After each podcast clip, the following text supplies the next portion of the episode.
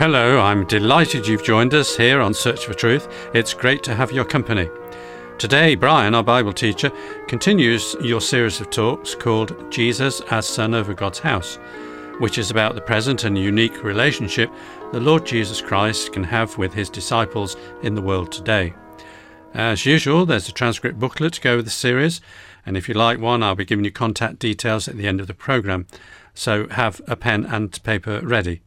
Uh, now, here's Brian with today's talk on the subject of Jesus as Son over God's house, and it's called The Royal Son of David's Dynasty. Hello, John, thanks. I've got a question for you. No, I'll ask it of the listeners instead. Any idea which bit of the Old Testament is quoted most often in the New? I'm sorry there are no prizes for guessing, which is probably just as well, as I might have had to give away too many, since it's fairly well known that Psalm 110 is the answer. Yes, Psalm 110 is that part of the Old Testament which is quoted most often in the New. And one of the places where it features, and features importantly, is in the Bible letter which we are studying in this set of programs, which, of course, let me remind you, is the letter to the Hebrews. And it's Hebrews alone which explains why Psalm 110 is in the Bible because its inclusion in the book of Psalms, not to mention in the canon of Scripture, must have been something of a puzzle to the Jews. After all, why would this psalm choose to introduce a future priest who belonged to the different priestly order of Melchizedek? After all, the priestly order of Aaron had long been established by Moses, with God's own authority, of course, and this was even something that was such an integral part of the law. So, how could this be changed? How could there be a different kind of priest in the future? And how could a priest sit on any throne? Far less on God's throne. Well, as we've said, it's in the letter to the Hebrews that this puzzle is solved, and we get the answer, and it's certainly worth waiting for. You see, the very first chapter of Hebrews ends with a verbatim quote from Psalm 110. That's in verse 13, we find that. But even way before that, in verse 3, we're probably meant to see another allusion to it. Verse 3 is the verse that talks about the making of purification of sins. And then, even more tellingly, it talks about someone sitting down at God's right hand side. The use of this expression leaves little room for doubt that Psalm 110 is very much in the author's mind, even at this early point. Yes, an important part of the Bible background to Hebrews is Psalm 110. And that psalm introduces us to the fact that there's a man seated at God's right hand side. It's a short psalm, so let's read it together now Psalm 110. A psalm of David. The Lord says to my Lord, Sit at my right hand until I make your enemies a footstool for your feet. The Lord will stretch forth your strong sceptre from Zion, saying, Rule in the midst of your enemies. Your people will volunteer freely in the day of your power. In holy array, from the womb of the dawn, your youth are to you as the dew. The Lord has sworn and will not change his mind. You are a priest forever, according to the order of Melchizedek. The Lord is at your right hand. He will shatter kings in the day of his wrath. He will judge among the nations. He will fill them with corpses. He will shatter the chief men over a broad country. He will drink from the brook by the wayside. Therefore, he will lift up his head. In other words, we learn that the Lord God spoke through David to his Lord Messiah, addressing the latter as one might speak to both a royal son of David's lineage and to a great priest of Melchizedek's order. As the Lord Jesus himself pointed out from this psalm to the Jews of his own generation, David acknowledges that God is speaking through him and addressing someone who is both his, that is, David's son, and David's Lord. And the person being addressed is addressed as both king and priest. For you see, this short psalm, Psalm 110, is really made up of two oracles. That is, it's in two parts, which each reveal something of the nature of the coming Messiah. These two parts are introduced respectively by the wording, the Lord says, and the Lord has sworn. The first addresses the Messiah as a royal son of David's lineage, and the second addresses him equally as a great priest of Melchizedek's order. These two wonderful descriptions of the coming Messiah are expounded in the Psalm, and then we later find them resounding again and again when they are quoted in Hebrews, just like a bell that's repeatedly being sounded. We find them, as it were, resounding in the words, You are my son, and you are a priest. It's only the first of these, the expression, You are my son, that I want to talk about today. But it's hard to avoid trying to imagine the thrill of the Father as we read the letter to the Hebrews. It's as if he keeps exclaiming these things to his Son.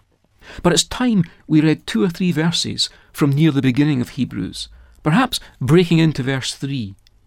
When he had made purification of sins, he sat down at the right hand of the Majesty on high, having become as much better than the angels as he has inherited a more excellent name than they. For to which of the angels did he ever say, You are my son, today I have begotten you? And again, I will be a father to him, and he shall be a son to me. We've already said that the big message of Hebrews is this that Jesus is better. For a start, he's better than the angels. We're even given a couple of reasons why here. There are reasons stated either side of verse 4 to support the fact of the Lord's supremacy over the angels. Did you notice them? Actually, both relate to the Lord as being the God man, but we'll come to that. The one that went before was the one about his purification of our sins. No angel has done that, or could do that. And the reason that came after was the one about the Lord belonging to the line of David. Again, something that couldn't be true of any angel. Perhaps you didn't think of Hebrews chapter 1 verse 5 as being about how Jesus was a son of King David. Isn't it rather talking about Jesus being God's son? Isn't that how he's shown to be better than the angels? Because he's God's son. Well, wait a moment. In order to bridge the gap between these ancient texts, which are quoted in Hebrews 1 verse 5, drawn initially from the book of Psalms and the first book of Samuel, in order to bridge the gap between these texts and the point where we find ourselves now in history, I want to explain the royal connotation or the royal sense which the term my son has as we find it in Psalm 2 and verse 7. That's where the first quote in Hebrews 1 verse 5 comes from. It comes from Psalm 2 verse 7, where the speaker, who's the newly installed king, says, I will surely tell of the decree of the Lord. He said to me, You are my son. Today I have begotten you. I agree that as we tend to read that, our thoughts immediately turn to Jesus. For a start, we know these words are applied by the New Testament writers to Jesus. For example, by the Apostle Paul in Acts chapter 13. But the place to start in all Bible exposition is to start with our understanding of what the original hearers would have or should have understood by it in the very first place. So let's do that. Psalm 2 appears to have been a coronation psalm, or at least it was used to recall and reaffirm the enthronement of the king in Jerusalem at some point in history when surrounding nations were flexing their muscles and wanting to rebel from being under Judean sovereignty. Before Solomon's coronation, you'll remember, God had promised David concerning his son, and this is 2 Samuel chapter 7 now, verse 14, I will be a father to him, and he will be a son to me. When he commits iniquity, I will correct him with the rod of men and the strokes of the sons of men. But my loving kindness shall not depart from him, as I took it away from Saul, whom I removed from before you. Your house and your kingdom shall endure before me forever, your throne shall be established forever. As this text made very clear, specifically in the case of Solomon, the king of the line of David was viewed as God's adopted son, viewed as the one charged with the same duty as God, namely administering God's rule over God's people. But this would not only be true of Solomon, because there's talk of David's throne being established forever. Other successive descendants of David, down to the Messiah himself, would be used to fulfill this. So we see that in general, the great king in heavenly Zion, that's God himself, and the king of David's line in Jerusalem were viewed in such scriptures as existing in a father son relationship. So, going back to Psalm 2, we shouldn't overload it with mysticism. The today it mentions is the coronation day of a new king in David's dynasty. Someone had recently ascended to the throne in Jerusalem, and the surrounding vassal states were taking the opportunity to signal that they were unhappy with imperialistic Judean rule in his hands. Of course, the greatest application of this text is indeed in its application to the Lord Jesus, the Messiah. The first Church of God in Jerusalem could see that its message was very meaningful in understanding what had taken place at the cross.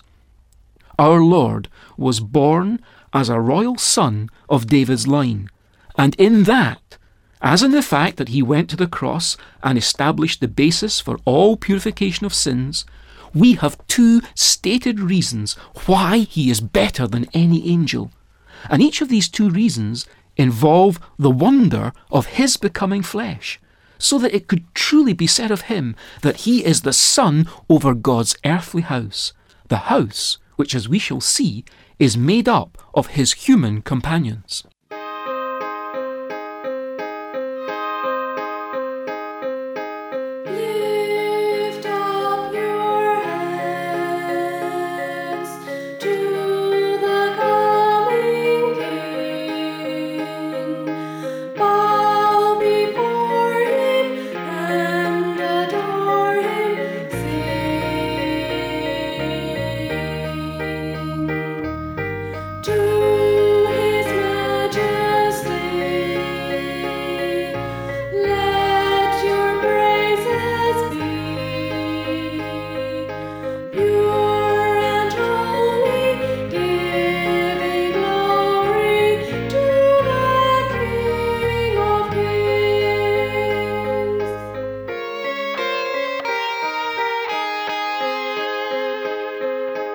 If you have any comments or questions about today's talk, Brian will be pleased to help.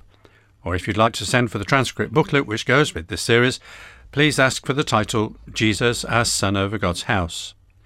There are also other titles which you might like to download, back issues of the booklet, via the internet or order through Amazon. And I'll tell you how to do this in a moment. But First, here's our postal and email address. Search for Truth, Church of God, Downing Drive, Leicester, LE5 6LN, United Kingdom. And now, here's our email address. It's sft at churchesofgod.info. That's sft at churchesofgod.info. Now, as I've said, you can download audio versions of some past programs on your computer. Go to www.searchfortruth.com www.churchwebsite.org.uk. This is our church website where you can also find uh, some other helpful material too. So, some titles of Search for Truth booklets are also available at Amazon. Uh, go to amazon.co.uk forward slash Kindle ebooks and type in Search for Truth series in the search box, and you'll find a growing list of transcript booklets from previous programs is becoming available.